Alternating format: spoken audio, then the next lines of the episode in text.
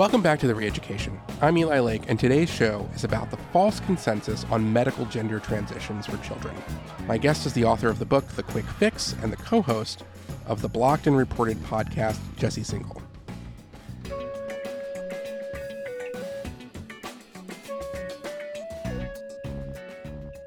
Last month, the United Kingdom's National Health Service shut down the Tavistock Clinic, the only clinic in England that specialized in treating gender dysphoria in children, or when a kid believes he was born into the wrong sex. The closure of Tavistock came after a review that concluded, among other things, that there were, quote, critically important unanswered questions, end quote, about the use of what are known as puberty blockers, drugs that stop the sexual maturation of boys and girls. All of this is important because for the last decade or so, transgender activists and some high profile doctors have insisted that puberty blockers are entirely safe and reversible. It is part of a protocol supported by the Biden administration and many states today. It's known as gender affirmation care. If a boy says he's a girl, then the parents and the clinicians who treat that boy should affirm his choice, or in this case, her choice. To dissuade a child from gender transition is to put a child at risk. They may self harm, or in the worst case, commit suicide. Besides, there's nothing harmful about drugs that block puberty, so the activists and a few doctors say. Here's a snippet of an animated YouTube video made for children and teens about puberty blockers from a group that calls itself Amaze. It purports to offer expert based sex education. Puberty blockers are medications that will stop your body from changing. They are usually given as an injection or an implant. They block the production of hormones to stop or delay the physical changes of puberty. The effects of the medication are only temporary, so if a person stops using puberty blockers, the physical changes of puberty will begin again. Seems simple enough. But is it really true? Now listen to Sinead Watson speaking about her experience with a gender clinic in Glasgow, Scotland. You know, I was suffering from depression and from various issues, but the second that you put gender on the table, those were ignored, and I was just affirmed I was a trans man, I was beautiful and brave, and all the rest of it. And when you listen to, for example, the CQC report that was on the Tavistock, they would say the same thing that many of these children had autism, or internal phobia or histories of trauma or eating disorder, it was all ignored in favor of unquestioning affirmation. It's ridiculous. The journalists and politicians who have questioned whether the gender clinics are too aggressive with medical transitions for kids that may just grow out of it or are suffering from other mental illnesses have been the targets of trans activists and, unfortunately, many other journalists. Here's a news segment if you can call it that, from the CBS affiliate for Philadelphia about the confirmation hearing for Dr. Rachel Levine, an Assistant Secretary for Health and Human Services in the Biden administration and the first transgender official to serve in a senior position in the federal government. Much of the hearing focused on the pandemic and other health issues, but Senator Paul's question centered on what's being called transphobic misinformation. Genital mutilation is considered particularly egregious. The senator inaccurately described gender-affirming surgery and hormone treatments prescribed for transgender adolescents. Dr. Levine, do you believe that minors are capable of making such a life-changing decision as changing one's sex? Transgender medicine is a very complex and nuanced field um, with robust research and uh, standards of care that have been developed. If I am fortunate enough to be confirmed as the Assistant Secretary of Health, I will look forward to working with you. Dr. Levine gave the same answers to a barrage of accusations and questions from Senator Paul, who was widely criticized on Twitter. I think he's a terribly misinformed and ill-educated on the subject of transgender medicine and surgery. Dr. Sherman Leis is a world-renowned transgender surgeon who operates in the Philadelphia region. He calls Senator Paul's comments discriminatory. Those remarks have nothing to do with, with Rachel Levine, who's a highly qualified physician. She's trained in pediatrics and psychiatry. Notice here, the question Senator Rand Paul is actually asking was whether a child could make an informed decision on whether or not to undergo medical gender transition. Now, is that an example of transphobia to simply ask a government official about something that there is no real consensus in our society about? Senator Paul was trying to get Dr. Levine to affirm that at the very least, a child's parents should consent before undergoing such transitions. And Dr. Levine would not answer the question. And for that, a chorus of activists and journalists pounced on Senator Paul. Senator Paul's not alone. My guest today, Jesse Singal, has been placed on a list of alleged transphobes by GLAAD, an organization founded in the 1980s to push back against anti gay coverage in the media. Now, he earned this spot on the list because in 2018, Jesse Singal wrote a cover story for The Atlantic that explored young people who had come to regret their gender transitions. That's a real thing. He was one of the first mainstream journalists to report on these detransitioners, as they are called. Abigail Shrier, whose book Irreversible Damage was one of the first really important works of journalism to warn about the downsides of these medical transitions, things like puberty blockers and hormone treatment for children, was also the target of a campaign. Chase Strangio, an ACLU lawyer, if you can believe it, tried to get Amazon to stop selling her book. A, an alleged civil libertarian launched a campaign to stop people from reading a book. The purpose of these campaigns is to intimidate legitimate critics and to create the impression of a medical consensus where there is none.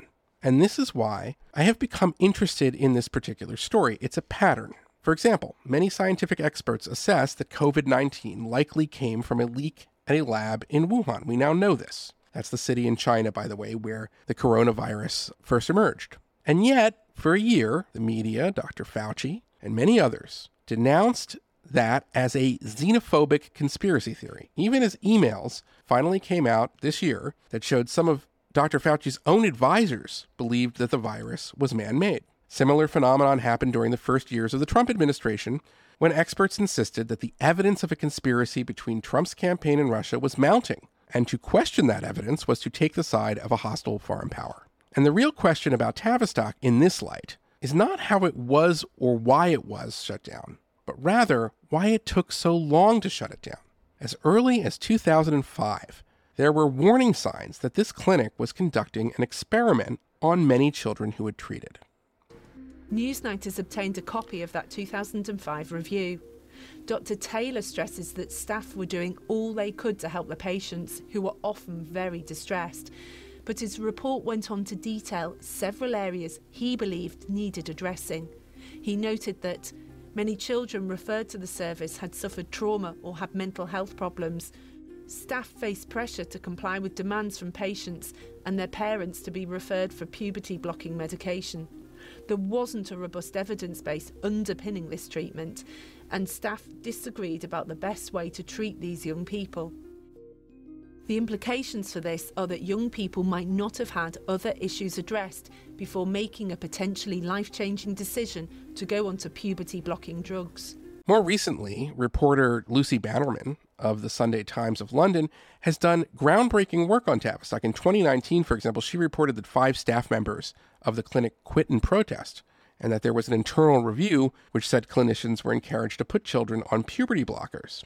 For that work, which has now been vindicated, a mob picketed her newspaper and demanded that the Times fire her. In 2020, Keira Bell, a former patient at Tavistock, sued the clinic in the UK, claiming that she was encouraged to pursue a gender transition that she now regrets.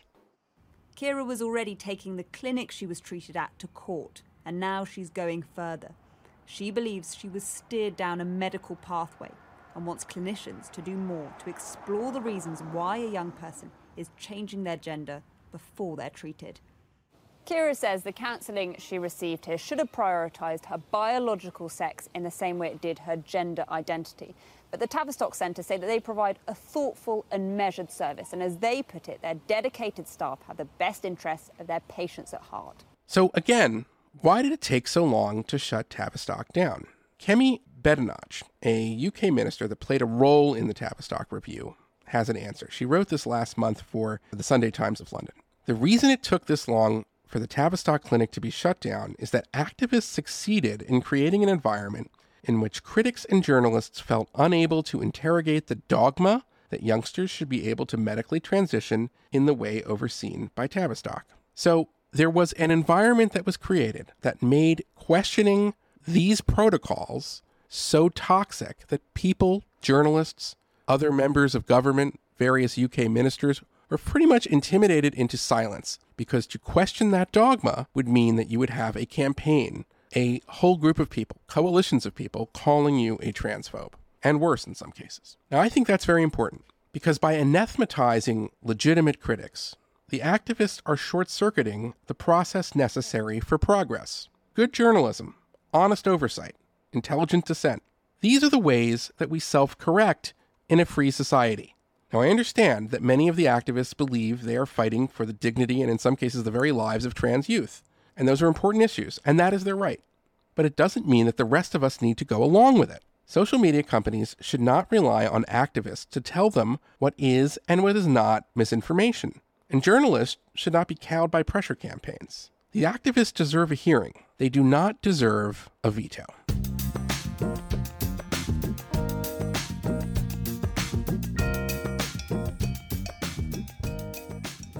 So, right now, the reeducation is so fortunate to have our guest, which is Jesse Singal, who is the author of The Quick Fix, co host of the terrific podcast Blocked and Reported, which I highly recommend, and the proprietor of the Singal-Minded newsletter on Substack, which is which is always worth reading.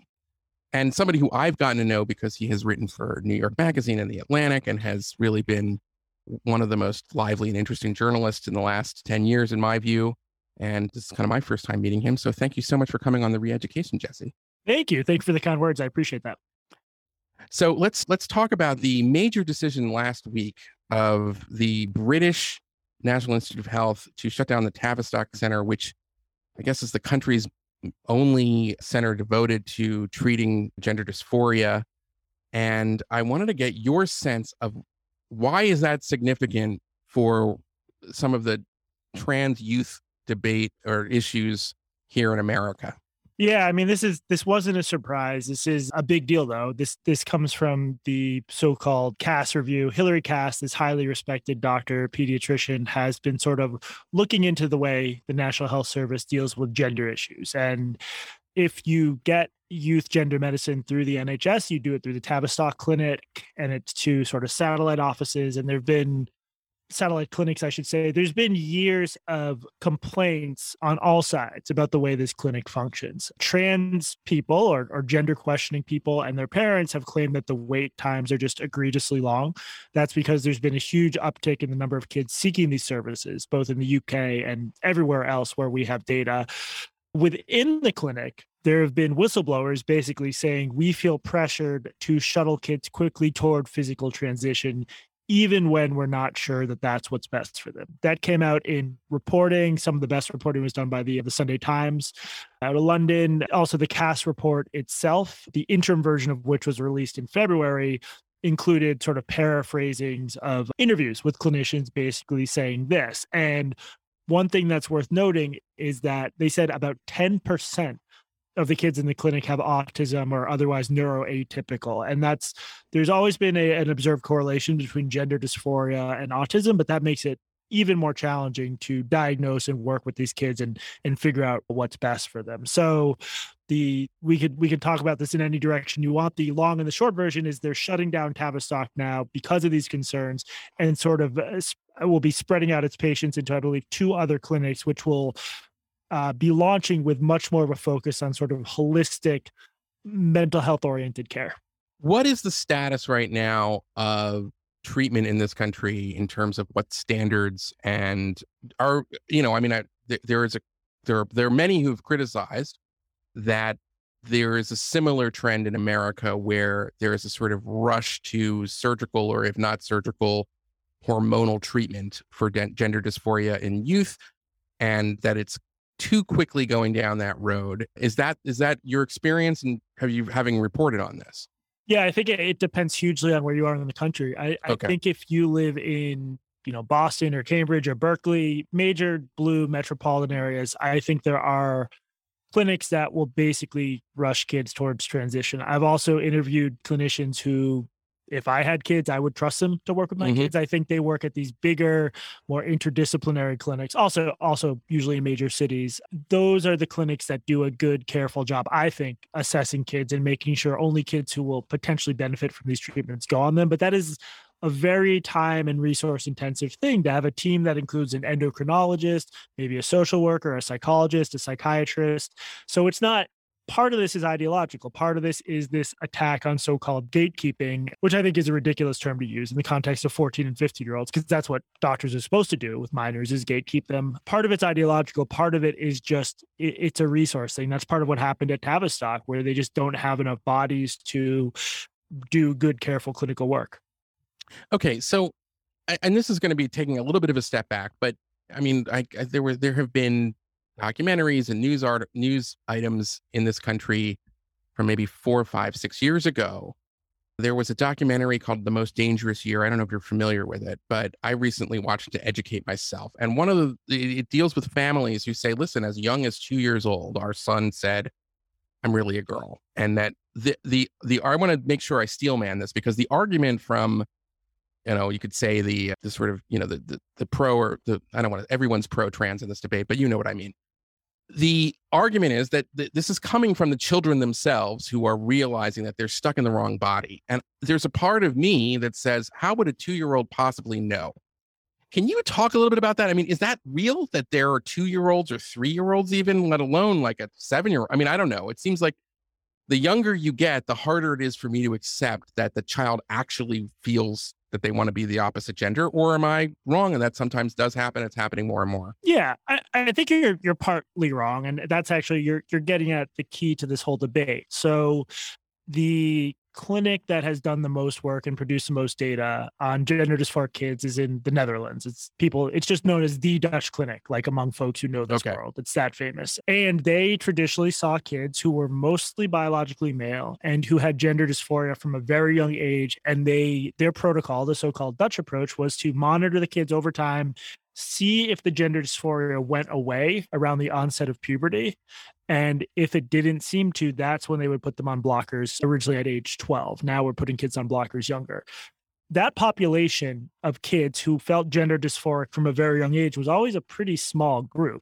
And in recent years, there's been a shift. First of all, the gender ratio has completely flipped from mostly male, biologically male to mostly biologically female kids.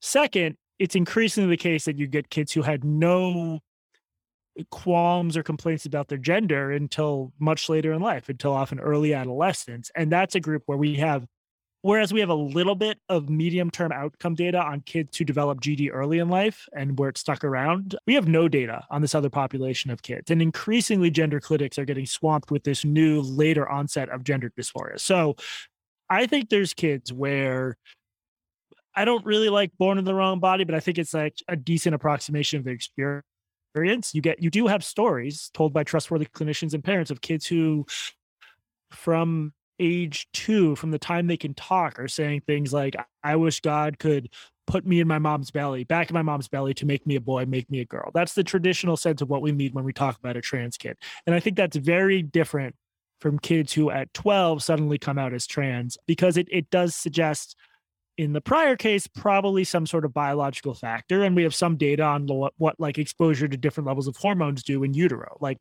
okay. one of the theories is that gender nonconforming in gay kids one of the explanations for that is they got you know quote unquote more or less of different hormones than than straight kids or gender conforming kids. So i think there's like a biological basis for this but it's just that difference between the early and later onset gd is crucial to this debate. That is really helpful. I want to i mean does that mean that you know for centuries and millennia in human society that there was a small subset minority of people who were born and they were you know they they had suffered gender dysphoria as a child and we just started fairly recently recognizing that well, I think there's always a lot of cultures have come up with ways to quote unquote deal with people who don't fit gender norms. So I think a lot of cultures that have, I'm not an expert on this, but like in Samoa, they have a third gender. And if a boy came out and acted too much like a girl, they didn't try to make him a girl. They made him a fa'afafine. I think that's how you pronounce it. It's like mm-hmm. a third gender role where you're like, you're a girly boy. And I think in a lot of, you know, for sort of uh, less quote unquote enlightened cultures, that's a, a way, a functional way to like let these folks carve out a meaningful role in society while acting the way they want to act, trying not to force them into gender boxes. I'm not, there's this very dumb lefty line that these, these cultures are like super enlightened. They, they understood that the mm-hmm. gender binary was stupid. That that's not the case. They actually had very essentialist ideas of how this stuff should work. But yeah, I think there's always been kids who probably would not feel comfortable presenting as male or presenting as female, and really did identify more with like the uh, the other side, as it were. And it was just a malady. It was just like, hey, that's the, the we didn't think about treating it until fairly recently, at least in the West, right? I think the well, yeah, the idea of medicalizing it is is sort of brand new, like Right. last 25 years for kids or 20, I don't know, 27 ish. Yeah, I think usually the way cultures have dealt with this is is either brutally repress the kid and try to force them into a gender box or something like a third gender. And I I guess I think in most cases it would serve one of the reasons I'm skeptical of this idea that there's massive number of kids who need blockers or who need hormones or they're going to kill themselves, which is the the claim that's all too often. Yeah, I'm gonna we're gonna get into Yeah. that. Yeah, yeah. I think it's probably just the case that there's a lot of like gender nonconforming or questioning kids or kids who might be going through a phase. And it, if if it had been the case that were there were this many kids who needed medicalization or they would kill themselves, we would have had. It's morbid to talk about, but we would have had much higher youth suicide rates in the past.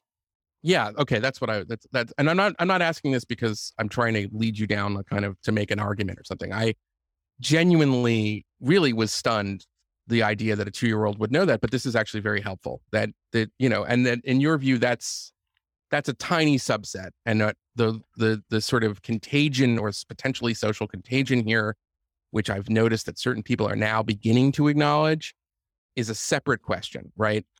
Yeah, and and you know, I don't think I've talked to kids who who I don't know if they'd use the word social contagion, but yeah, they're like, I went through a phase because my friends are doing it, and all. you- I mean, it's the idea that there aren't some tweens and teens influenced by what the way their peers are talking about Sure. gender is is ridiculous, and it's fine in most cases because they're not going to. Most of them aren't seeking medical services, but that's obviously part of what's going on now. But yes, I would separate that out from. I think most parents know that, like by two, a lot of kids' personalities are actually pretty apparent at a young age. And for some kids, part of that is just deep gender nonconformity, which is fine. Okay. Moving on. I want to talk about the there are the 80s I- I've never quite seen anything like this except for maybe well, I don't even want to say that. I was going to say something, but I'm not going to say that. I'm, it's it's extraordinary how much the discourse on transgender issues and particularly the idea of medically treating transgender youth is subject to both traditional kinds of you know pressure that we experience on social media and vicious campaigns which you've which i would like to ta- you've experienced. But also i mean we've seen a little bit of this in terms of social media companies and you know taking out you know accounts that are saying things that would have been non-controversial even three years ago or something that there's a real emphasis right now to uh, prevent a full debate on things like puberty blockers or giving kids hormones. And I wanted to kind of get a sense from you is does that is that making us dumber in the sense of we're maybe we're maybe in the process of committing this mistake and over diagnosing a problem uh, and we don't have the natural feedback in a free society of people writing you know bravely as you have and people accepting that and so we're going to continue making that mistake you know because because there's so much pressure to say the wrong thing in this context Yeah, I mean, this has been a huge problem, and it's been sort of what's what's the term I'm looking? It's like a pluralistic ignorance kind of thing where Mhm. all along I, I've been in some circles, I've been quote unquote controversial on this stuff since 2018, and well aren't you on a list from GLAAD GLAAD put me on a list. Yeah, Yeah, and you you can right. read the stuff on the list, all of which is stuff I stand by because it's just straightforward reporting on youth gender dysphoria. But the uh, the number of emails I get from just like normal liberal Obama voting people who themselves are like, huh, like do three year olds always know who they are? Should we put kids on puberty blockers? People have always had questions about this, and there's been a huge attempt to stifle debate and punish people who who bring those questions out into the open. I think that has probably delayed a real conversation on this for years. The other thing that obviously delays it is what Republicans are doing. In my view, some very over the top kill a mosquito with a rocket launcher laws and, and Sure. policies. That makes it much harder. This all, that also makes all this much harder. But at the end of the day, this is a, a increasingly roaring medical controversy in Europe. And the idea that we were ever going to be able to like bully or browbeat our way out of a discussion over largely untested drugs being used on kids. Not that the drugs are untested, but in this use case, they're almost completely untested. That's ridiculous. The good news is things are getting better. The Washington Post coverage has improved. The New York Times coverage has improved, and there's there's uh, some light at the end of the tunnel. But I think this has been a pretty shameful chapter for American journalism. Well, one of the things I really appreciate about your journalism was by asking these questions and saying it's not settled science that you can just push a pause button on puberty without implication, which is that was the line that we were getting from. I don't even want to say, I mean, th- this is what frustrates me as an outsider to the debate is that we there's a group of people who will tell you there's a scientific consensus where there is none. Yep. And medical consensus where there is none, who are themselves just advocates and yeah. it becomes this talking point where, of course, as somebody who isn't a medical doctor and not an expert in any of this, I'm just another journalist. I'm not going to, I don't question like vaccines or medical. I'm not interested. I'm not, I understand the limits of my own knowledge, but I also do not trust people who, you know, when you say there's a consensus and there isn't one, it's just, it's maddening. And I do think it makes us, I think it makes us dumber and it's causing more harm. Yeah, no, that that has been really bad. Also, there's been a number of medical professionals who have sort of carved out media gigs or or frequent media appearances by saying exactly that that there's no controversy here. It it's a bit of a dive into the weeds, but I, I did a post on my newsletter about science versus, which bills itself as the cut through the bullshit science podcast. Yeah, I remember. Yeah, it was a very yeah. good post, by the way. I remember that. Yeah, thank you. And they're they're supposedly not afraid to take on the sacred cows. They endorse the view that youth gender medicine is not controversial. Full stop. And they, I looked at to their credit, they include show notes where they cite their sources. They cited seven studies to support the claim that it's not controversial. The studies just don't show anything close to that. It's just, it's not I don't think they intentionally lied, but I think some people are so drunk on the Kool Aid that even folks we should be able to trust, like a podcast called Science Versus, this is it's, a little bit of a radicalizing effect on me. That's all I'll say. Well, no, but it, it, it, I'm radicalizing in a good way because one of the other things I admire about you and Katie on the show is that you do not, because of your frustrations with, you know, advocates who've been done some pretty terrible personal things to you. I mean, I have the story about Katie's picture, I guess, being put up in Seattle when she did that piece for the stranger. I mean, I couldn't believe that kind of thing. And but you it hasn't driven you to endorse, you know, some of the over the top bills that would basically politicize any kind of medical treatment. And so that is to your great credit. And that's one of the things I try to do on this program is to sort of say, listen, there you don't have to pick one, you know, lunatic side. You can you can sort of go your own way.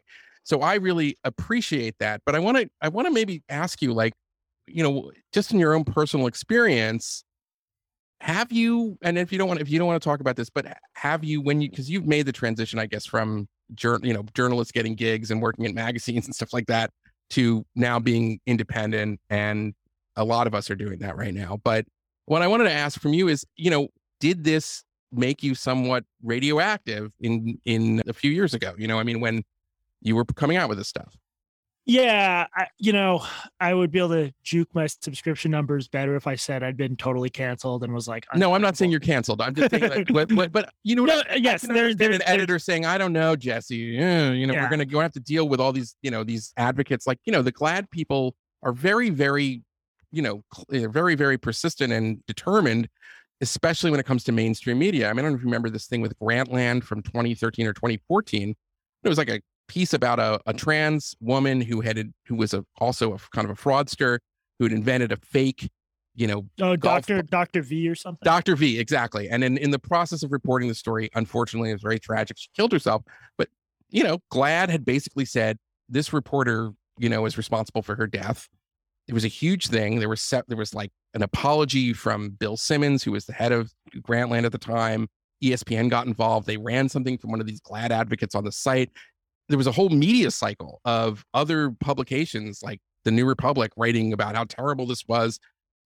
It is a real thing. Like, you know, if you, I mean, I don't know if it's the same, but I mean, did you, did you, can you talk about that experience? Like, did you have editors saying, hey, maybe, move yeah, back off here? I, uh, I mean, the short answer is no. I, I still feel I can write I can write for the places I want to write for. I I won't pitch them trans stuff because it's just that's not worth it. But I don't feel like I've been shut out from pitching, you know, major outlets I've written for in the past. Obviously, there's, you know, a few dozen journalists and writers, maybe more, who on Twitter will do everything they can to just say what a piece of shit I am, frankly. And there was a really dark chapter after the article came out where they started trying to spread rumors.